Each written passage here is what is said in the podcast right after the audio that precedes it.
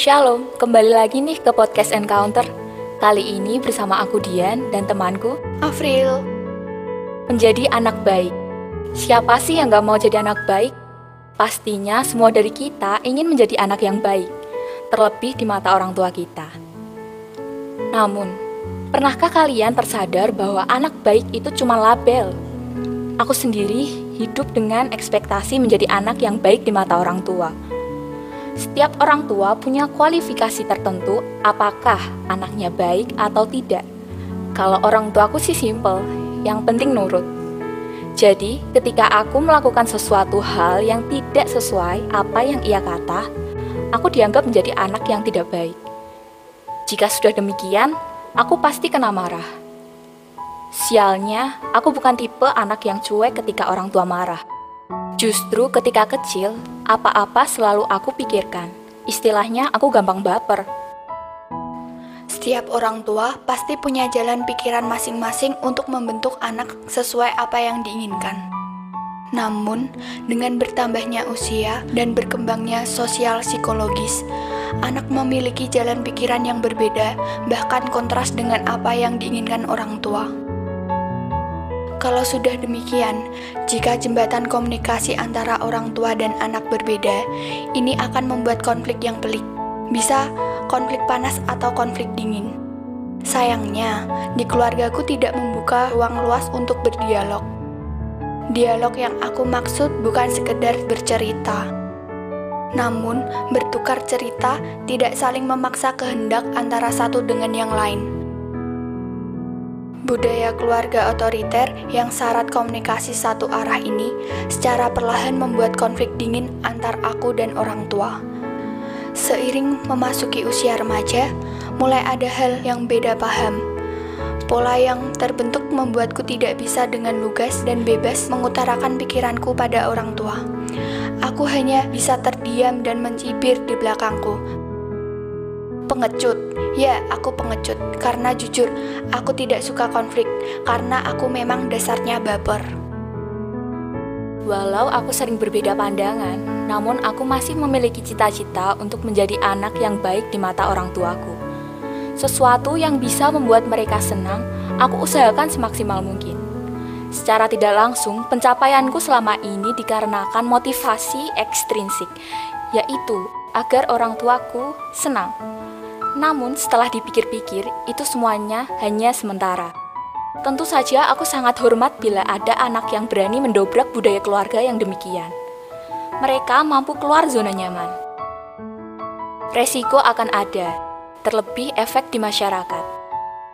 Kadang aku bertanya dalam hati, mereka dapat keberanian dari mana? Namun semakin aku bertanya, justru aku tak mendapat jawabannya.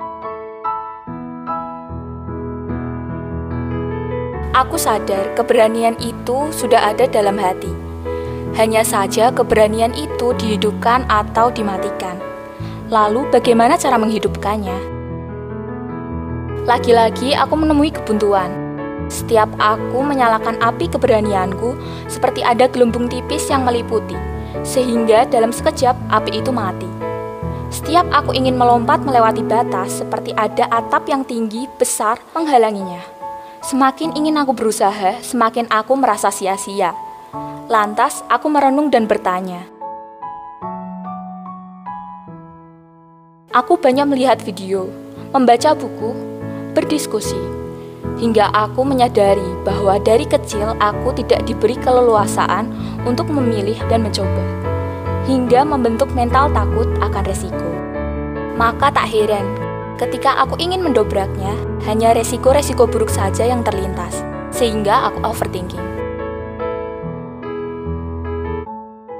Aku pernah membaca bahwa pola asuh sedikit berpengaruh pada karakter seseorang. Pola asuh otoriter membuat aku jadi sedikit kaku dan kurang fleksibel. Sehingga orang tuaku berpikir bahwa dengan pola asuh ini yang akan membuatku menjadi orang sukses dengan menyadari ada hal yang harus dirubah, membuatku paham untuk perlahan-lahan belajar untuk bagaimana caranya berani.